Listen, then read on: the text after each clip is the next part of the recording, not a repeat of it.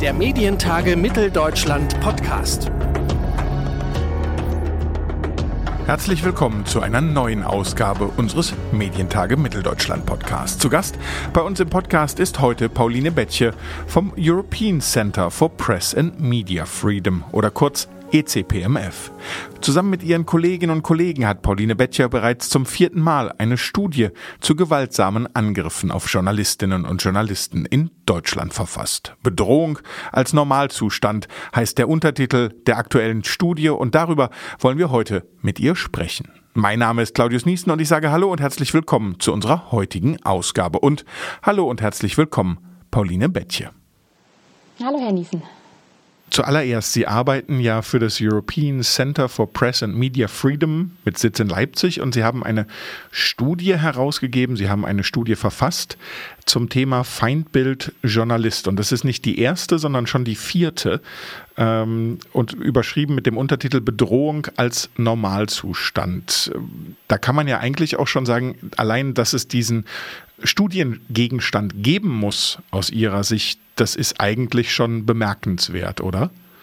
Ja, da haben Sie vollkommen recht. Also die Studie gibt es jetzt seit vier Jahren vom ICPMF und äh, wir erfassen seit 2015 eben Angriffe, tätliche Angriffe auf Journalistinnen und Journalisten. Und den Ausgang hatte das eben bei den massiven Anfeindungen und Angriffen bei Pegida-Demonstrationen, einfach an in Dresden, aber auch in anderen Städten.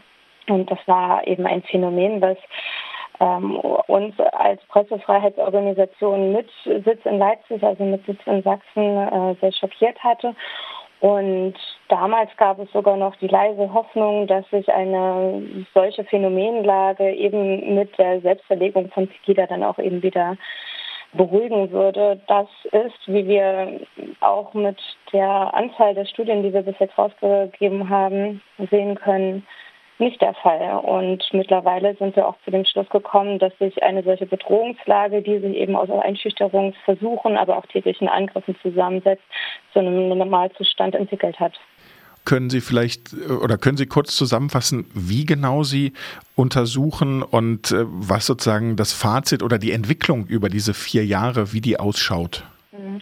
Also in erster Linie sammeln wir Berichte, die uns auffällig erscheinen, ähm, aber wir gehen auch aktiv auf die Suche eben durch Datenbankrecherchen, Polizeimeldungen und gucken eben, an welchen Stellen ähm, wird es bekannt, dass Journalistinnen und Journalisten Opfer von tätlichen Angriffen geworden sind. Und dadurch entsteht eine große Liste, die wir uns dann genauer angucken, wo wir dann eben schauen, gab es wirklich eine Tätigkeit bei einem solchen Angriff? Da haben wir sehr klare Kriterien, nachdem wir das erfassen. Waren die Betroffenen auch wirklich Journalistinnen und Journalisten? Gibt es eventuell Beweismaterial seitens staatlicher Behörden, aber auch in Form von Fotos, Videoaufnahmen, Tonaufnahmen oder auch Zeuginnenaussagen? Und das prüfen wir dann gegen und ähm, kommen dann zu einer Fallliste, die dann die Daten für die Studie begründet. Und dann geht es natürlich in eine, in eine Auswertungsphase, in der wir wirklich alle Fälle genauer überprüfen, den Kontext uns genau anschauen, in welchem Rahmen eben so etwas passiert ist. Und das ist quasi der, der Vorgang, der bei der Studienerstellung vor sich geht. Und wie würden Sie jetzt sagen, ist die Tendenz, also nimmt die Gewalt, das haben wir ja zumindest bei Polizistinnen und Polizisten in den letzten Jahren oder auch bei Rettungskräften generell, dass immer berichtet wird, äh, dass dort die Zahl der Übergriffe kontinuierlich zunimmt. Ist das auch ein Fakt, äh, den Sie feststellen gegenüber Journalistinnen und Journalisten? Jein, also wir hatten 2015 eine äh, massiv hohe Zahl, also mit 44 täglichen Angriffen gegen Journalistinnen und Journalisten ist das immer noch das Rekordjahr. Das liegt vor allem eben an diesen Pegida-Demonstrationen, aber auch AfD-Veranstaltungen, die in dem Jahr einfach massiv hoch waren. Aber trotzdem müssen wir sehen, dass sich gerade mit der, mit der Verstetigung solcher rechten Demonstrationen, aber auch mit der Etablierung eines sehr pressefeindlichen Narrativs in der ähm, Gesellschaft ein Potenzial entwickelt hat, was solche Angriffe ja normalisiert und die Hemmschwelle einfach massiv gesenkt hat. Und das ist die, die Entwicklung, die wir jetzt eben auch sehen können, gerade mit dem Chemnitzer Herbst 2018, wo allein an einem Tag neun Journalistinnen von Neonazis und Rechten angegriffen wurden. Und das hat uns auch nochmal gezeigt, dass solche Angriffe und so eine massive Eskalation von Gewalt eben zu jeder Zeit möglich ist und eben nicht ein singuläres Ereignis in diesem 2015, 2016er Rahmen war. Und auch jetzt mit dem Jahr 2020, da haben wir zwar erst bis März ähm, die Fälle äh, registriert und verifiziert und wir sind auch noch nicht dabei, das jetzt genauer anzuschauen. Aber was wir mit diesen ganzen Anti-Corona-Protesten jetzt auch schon sehen können, ist, dass eine ähnliche Handlungsweise dort auch vorzufinden ist. Und die ist eben nicht mehr, wie in den 90er, 2000 Jahren äh, vielleicht noch der Fall war, von Neonazi-Kadern und etablierten Rechtsextremen ausgegangen, sondern hat einfach eine sehr, sehr breite Masse an, an potenziellen Aggressorinnen und Aggressoren gefunden. Und das äh, erschreckt uns immer wieder neu. Ja. Jetzt gibt es ja auch immer wieder Stimmen, die äh, anzweifeln, dass Angriffe auf Journalisten politisch motiviert sind und äh, zum Beispiel sagen, naja, vielleicht fühlen sich die Teilnehmer der Demonstration nur persönlich belästigt. Wie ist dazu Ihre Einschätzung? Ja, das geht äh, miteinander oft einher. Also, dass sich jemand persönlich belästigt fühlt, schließt ja noch nicht aus, dass es politisch war. Und da kommt es natürlich auch ein Politikverständnis drauf an, was man daran anlegt. Und äh, was wir eben sehen, ist, dass die Kontexte, in denen solchen Angriffen stattfinden, dass die eben besonders relevant sind. Und wenn auf einer Demonstration, beispielsweise einer, einer AfD-Veranstaltung oder Demonstration, ein Teilnehmer einen Journalisten angreift, dann steht das für uns in einem politischen, explizit politischen Kontext. Und dass sich die Person persönlich belästigt fühlt von einer Fotoaufnahme, rechtfertigt äh, eine solche Aggression ja noch lange nicht. Und wir sehen vor allem auch so zwei, ja, verschiedene Seiten von Angriffen. Das eine ist eben, dass die Aggression tatsächlich auch gegen die Aufnahmen geht, die Journalistinnen möglicherweise anfertigen und ne, dass eben mit dem Verweis, diesem vermeintlichen Verweis auf das Recht im eigenen Bild versucht wird, das eben zu verhindern. Das ist das eine, dass eben diese Arbeitsweise von Presseleuten eingeschränkt werden soll. Und das andere ist, und das geht oft damit einher und lässt sich auch nicht getrennt voneinander sehen, dass die Arbeit von einer freien Presse als solche in Misskredit gezogen wird und dass die eben abgelehnt wird. Und äh, in einem solchen Kontext sehen wir eben solche politischen Angriffe und für uns sind die dann eben auch durchaus politisch. Allerdings ist es auch so, dass wir das immer prüfen müssen. Ne? Also wir nehmen jetzt nicht jeden Angriff, der auf einer Journalistin passiert und sagen, das war jetzt auf jeden Fall politisch, sondern wir ordnen das dann eben auch ein, wenn wir es eben nicht wissen können, aber auch nicht ausschließen können. Hm.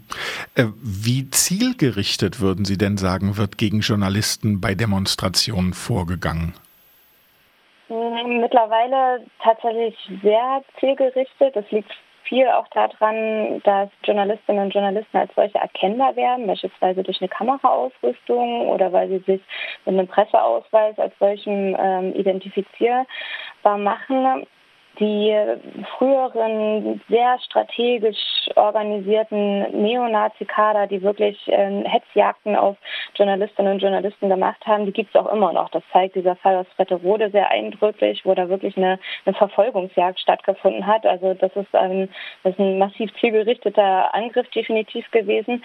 Aber auch bei so eher diffus oder effektiv erscheinenden äh, Angriffen geht es ja immer gegen eine Person, die eine Dokumentation oder eine journalistische Arbeit auf solchen Demonstrationen verrichten möchte. Und äh, insofern ist es für uns aus den äh, meisten Kontexten ersichtlich, dass es eben direkt gegen Journalistinnen und Journalisten gab, zumal viele Leute auch dann sagen, hier, ich bin Presse, ich habe das Recht hier zu berichten.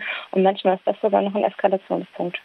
Jetzt könnte man ja auch sagen, viele rechte Kräfte bewegen sich in den sozialen Medien oder nutzen sehr spezielle eigene Plattformen zur Kommunikation und zum Austausch und äh, sehen ja sehr oft äh, sozusagen die in Anführungsstrichen Massenmedien sehr kritisch. Warum sehen rechte Kräfte denn dann trotzdem in Journalisten eine Bedrohung, wenn sie sozusagen die Inhalte gar nicht so sehr konsumieren oder nutzen? Das lässt sich, glaube ich, sehr schön an diesem Lügenpresse-Narrativ, an dieser Erzählung, die durch Pegida da ja wieder populär gemacht wurde, nachvollziehen. Diese Erzählung, dass es eine Lügenpresse, eine, eine systematische, lügende äh, Berichterstattung geben würde, ist tatsächlich ein notwendiger Bestandteil von einer rechten Ideologie, eben dass eine unabhängige und pluralistische Presse gar nicht Teil eines rechtsextremen ideologischen Kanons sein kann. Ne? Also da wird eine direkte Opposition aufgebaut zu einem vermeintlich homogenen Volkskörper, der da irgendwie imaginiert wird. Und äh, eine freie Berichterstattung steht dem konträr gegenüber. Und dann wird ja oftmals von, von rechten Leuten suggeriert, dass es ja gegen die Meinungsfreiheit ginge oder gegen die Pressefreiheit, wenn ähm, Presse tatsächlich kritisch berichtet über das, was diese Szene Leute da äh, machen und an Straftaten begehen und so weiter.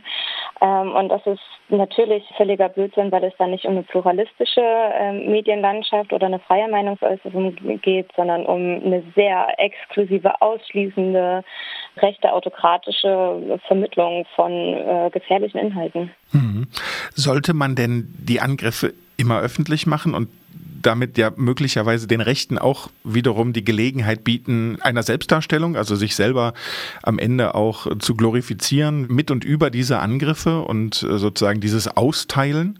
Ja, das ist schwierig. Also einerseits das, was Sie natürlich sagen, dass es dann als ja, Trophäe für die rechte Szene äh, gelten könnte, aber es gibt auch noch eine andere Gefahr, nämlich dass dann Journalistinnen und Journalisten erstmal selber auf den Radar gelangen und viele Journalistinnen und Journalisten möchten eben genau das nicht. Und das ist ein, ein Punkt, der absolut verständlich ist und deswegen würden wir als ECPMF auch niemals prinzipiell dazu raten, solche Übergriffe öffentlich zu machen.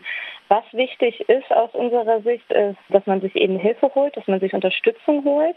Das kann auch in einem privaten oder nicht öffentlichen Kontext passieren.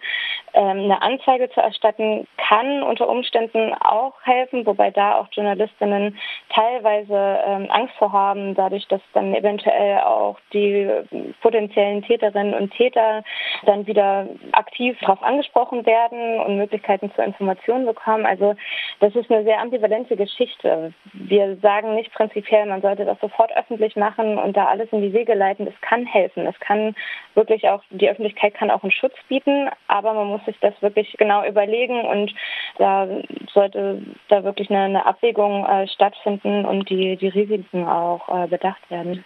Hm. Wenn wir jetzt noch einen Schritt zurückgehen zum, ich sag mal, zu den auslösenden Momenten vor den, dem eigentlichen Zusammentreffen gerade auch ja auf Demonstrationen.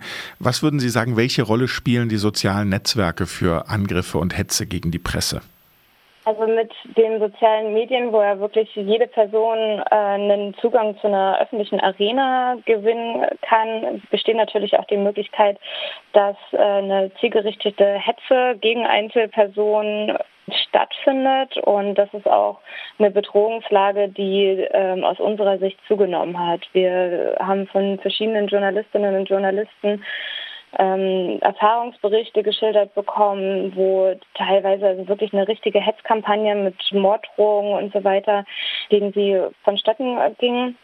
Das hat einerseits natürlich die Funktion, dass sich die betroffenen Journalistinnen und Journalisten eingeschüchtert fühlen. Andererseits kann es natürlich auch so eine Art Vergemeinschaftungsfunktion für rechte Kader haben, indem sie sich gegenseitig bestätigen und aufstacheln. Und äh, das hat teilweise auch schon zu Gewalttaten und zur massiven Einschüchterungen äh, geführt, die doch sehr bedenklich zu betrachten sind. Ja.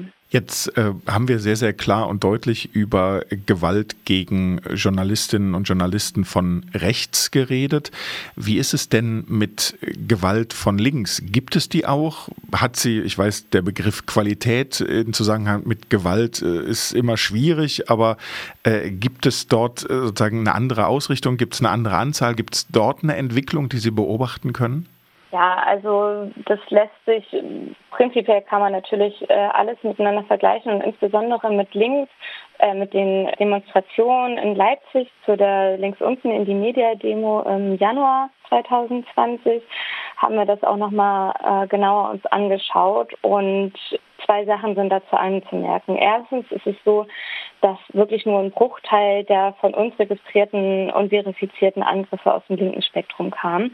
Das sind weniger als zehn Prozent für diesen gesamten Erhebungszeitraum. Das heißt, wir haben kaum eine, eine solide Datengrundlage, auf der man das irgendwie miteinander vergleichen könnte. Das andere ist, dass sich das, wie Sie sagen, auch qualitativ unterscheidet. Ich hatte vorhin gesagt, dass sich die Angriffsweisen zum Teil unterscheiden, ob es sich beispielsweise gegen die Arbeitsweise von Journalistinnen an sich richtet oder eben ähm, zusätzlich oder stattdessen eben der Berufsstand von Journalismus beispielsweise garniert mit so einem Lügenpressevorwurf angegriffen wird. Und eine solche ja, ideologische Pressefeindlichkeit können wir auf dieser Datengrundlage bei linken ähm, Versammlungen oder auch in der linken Szene überhaupt nicht beobachten. Also wir haben keine Anhaltspunkte dafür, dass es eine derartige ähm, pressefeindliche Haltung gibt, sondern teilweise sogar im Gegenteil, wo dann sich auch gegen ähm, Angriffe, die ähm, stattgefunden haben, sich dazwischen gestellt wurde oder ähnliches. Aber trotzdem muss man auch sagen, mit den drei Angriffen, die jetzt bei der Media-Demo im Jahr stattgefunden haben, hat sich auch innerhalb der linken Szene, soweit wir das eben recherchieren konnten, eine Diskussion äh, entwickelt, wie damit eben umzugehen ist. Aber in der Qualität äh, könnten wir das so ähm, auf keinen Fall gleichsetzen. Jetzt haben Sie in den letzten vier Jahren dieses Phänomen jedes Jahr aufs Neue untersucht. Gibt es denn für Sie auch eine generelle Tendenz oder überhaupt eine, neben den Feststellungen, die Sie getroffen haben, eine Ableitung, was man unternehmen kann, um dieser Zahl von Angriffen oder überhaupt dieser, wie Sie es nennen, institutionalisierten Pressefeindlichkeit entgegenzuwirken? Also gibt es da Ansätze, wo Sie sagen, da müssen wir hin, um im Zweifel vielleicht auch die Zahl der Angriffe in Zukunft noch wieder weiter reduzieren zu können? Also was man definitiv äh, machen kann und was wir auch schon lange fordern, ist eben, dass Polizeikräfte geschult werden. Das merken wir immer wieder, dass halt bei vielen Beamtinnen und Beamten einfach ganz viel Unwissen da ist, was die Presse darf und was nicht. Und äh, in der Vergangenheit gab es auch sehr positiv zu beurteilende Polizeifortbildungen, gerade in Sachsen, was wir sehr befürwortet haben. Es wird angestrebt, auch die Polizeiausbildung mit einem mit einem Fach zu Presserecht quasi ja, auszustatten und das ist was, was definitiv sein muss. Denn die Polizei ist gerade bei Veranstaltungen und Kundgebung und Ver Versammlungen es ist der Akteur, der ähm, tatsächlich die, die Presse am besten ähm, schützen könnte gegen die Demonstrationsteilnehmenden, die da massiv aggressiv auftreten und zu späteren Täterinnen und Tätern werden, lässt sich vermutlich nur gesamtgesellschaftlich was machen. Also da sind wirklich ähm, alle Pressefreundinnen und Freunde, nenne ich sie jetzt mal, tatsächlich gefordert, da ähm, auch darauf hinzuweisen, dass die Pressefreiheit eben kein selbstverständliches Gut ist, was man hat, sondern dass es eben auch an einem gesellschaftlichen Diskurs liegt, ein, ein solches Gut dann eben auch zu verteidigen. Und ähm, da denke ich, dass es auf mehreren Ebenen äh, da Bedarfe gibt sagt Pauline Bettje vom European Center for Press and Media Freedom, ECPMF, hier bei uns im Podcast der Medientage. Und ich sage vielen Dank für das Gespräch. Ich danke auch. Ich würde mich außerdem sehr freuen, wenn wir Sie als Zuhörerinnen und Zuhörer in knapp einem Jahr, nämlich am 1. und 2. August 2021 persönlich in Leipzig begrüßen dürften bei der nächsten Ausgabe der Medientage Mitteldeutschland. Unsere Early Bird Tickets und alle Informationen rund um die Medientage finden Sie auch auf unserer Webseite medientage-mitteldeutschland.de. Streichen Sie sich also gern schon mal den 1. und 2. Juni im nächsten Jahr rot im Kalender an. Und bis dahin würde ich mich freuen, wenn Sie unserem Podcast treu bleiben und wenn Sie den gerade erst entdeckt haben, dann hören Sie ruhig auch mal in die vorherigen Folgen rein. Die gibt's überall da, wo es gute Podcasts gibt, zum Beispiel bei Apple Podcast, Deezer, Spotify oder Google Podcast und natürlich auch, genau, auf unserer Website. Mein Name ist Claudius Niesen und ich sage vielen Dank fürs Zuhören und bis zum nächsten Mal. Der Medientage Mitteldeutschland Podcast.